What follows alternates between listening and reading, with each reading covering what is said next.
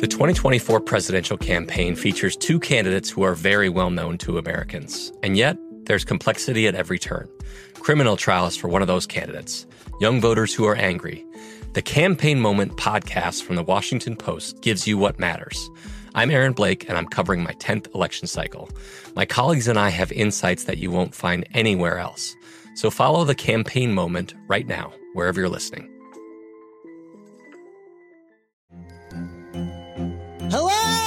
Acclaimed comics writer and notorious Scott Summers hater, Rosie Knight. Well, hello, Emmy winning podcaster and totally unbiased Targaryen royal supporter, Jason Concepcion. Somehow the X Ray Vision podcast has returned. And like always, we'll be here every week. You'll hear from TV writers, actors, comics creators, pop culture critics. Nothing is off the table. Listen to X Ray Vision on the iHeartRadio app, Apple Podcasts, or wherever you get your podcasts. Imagine you're a fly on the wall at a dinner between the mafia, the CIA, and the KGB. That's where my new podcast begins. This is Neil Strauss, host of To Live and Die in LA, and I wanted to quickly tell you about an intense new series about a dangerous spy taught to seduce men for their secrets and sometimes their lives. From Tenderfoot TV, this is To Die For. To Die For is available now. Listen for free on the iHeartRadio app, Apple Podcasts or wherever you get your podcasts. From BBC Radio 4, Britain's biggest paranormal podcast is going on a road trip. I thought in that moment, oh my God, we've summoned something from this board. This is Uncanny USA. He says, Somebody's in the house, and I screamed. Listen to Uncanny USA wherever you get your BBC podcasts. If you dare.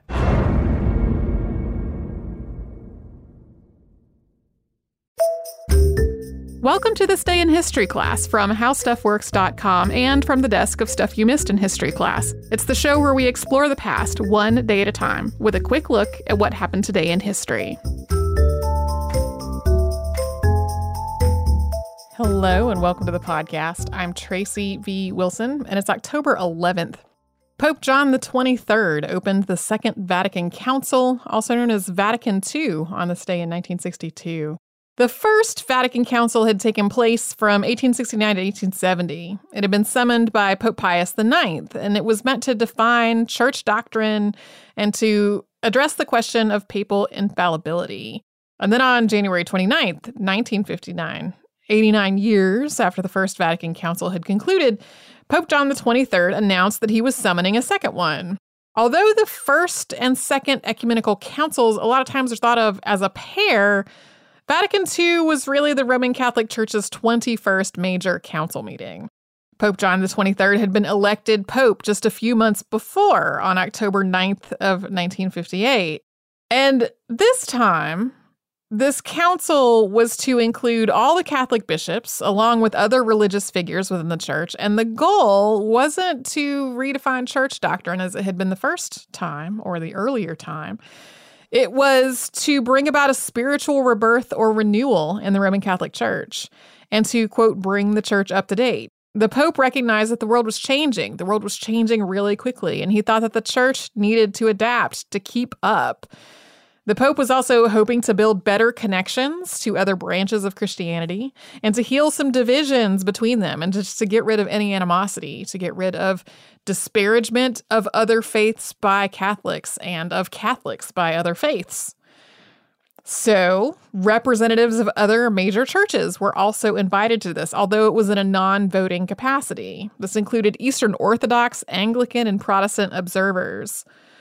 The Pope had served in the army during World War II, and he had worked as a Vatican diplomat. And it's certain that all of this influenced his decision to have this whole council and the focus of the council.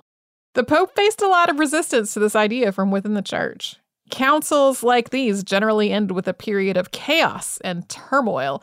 Plus, the Curia, or the church administration, was pretty conservative. Some of them thought if they dragged their feet about it long enough, the 71 year old Pope might not live long enough to see it through, but he did. The council was meant to move in a positive way, keeping in mind that the Catholic Church was supposed to be something that served humanity, not the other way around. It lasted until 1965. Pope John XXIII died in June of 1963, and the council had to continue under his successor, Pope Paul VI. The council officially concluded on December 8th of 1965, and at that point, the council fathers had created 16 documents. Drafts of some of these decrees had been produced before the council began, and then they had been discussed and debated and revised throughout those proceedings. There were a lot of changes that followed Vatican II.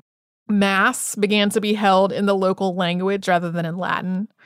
Mass is also held with the priests facing the congregation, trying to reinforce the idea that the congregation was playing an active part in Mass rather than just sort of being passive listeners. In some places, Catholic clergy started to become a lot more directly involved in their communities and a lot more politically active. And Catholics were encouraged to develop relationships with people of other faiths, even visiting their churches, which was something that had really been discouraged before this point. Overall, Vatican II encouraged religious tolerance and acceptance. In a lot more recent years, Pope Francis has had a similar focus on this kind of reform. But Vatican II is not without criticism. Everything from philosophical disagreements to nostalgia for the time when services were in Latin has come up in response to Vatican II. There's also a sense that it didn't do enough to encourage women's equality within the church. And there's been some ongoing discussion about whether the reforms of Vatican II have really been carried out or not, or whether some of it was just lip service. And there are also questions about how or whether these reforms affected or could have affected the ongoing sex abuse scandal within the church.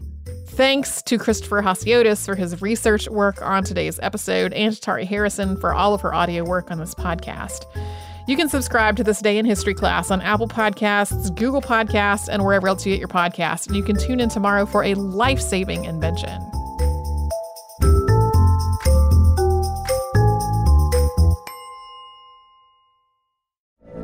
From BBC Radio 4, Britain's biggest paranormal podcast is going on a road trip.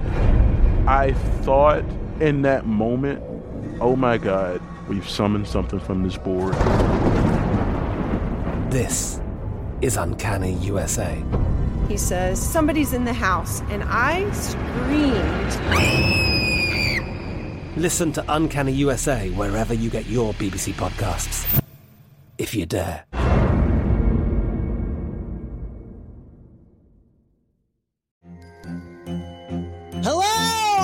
Comics writer and notorious Scott Summers hater, Rosie Knight. Well, hello, Emmy winning podcaster and totally unbiased Targaryen royal supporter, Jason Concepcion. Somehow the X Ray Vision podcast has returned. And like always, we'll be here every week. You'll hear from TV writers, actors, comics creators, pop culture critics. Nothing is off the table. Listen to X Ray Vision on the iHeartRadio app, Apple Podcasts, or wherever you get your podcasts.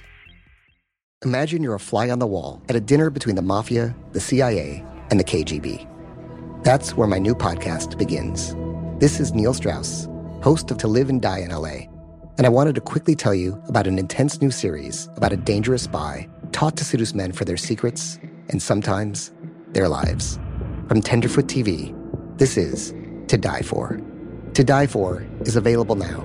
Listen for free on the iHeartRadio app, Apple Podcasts, or wherever you get your podcasts.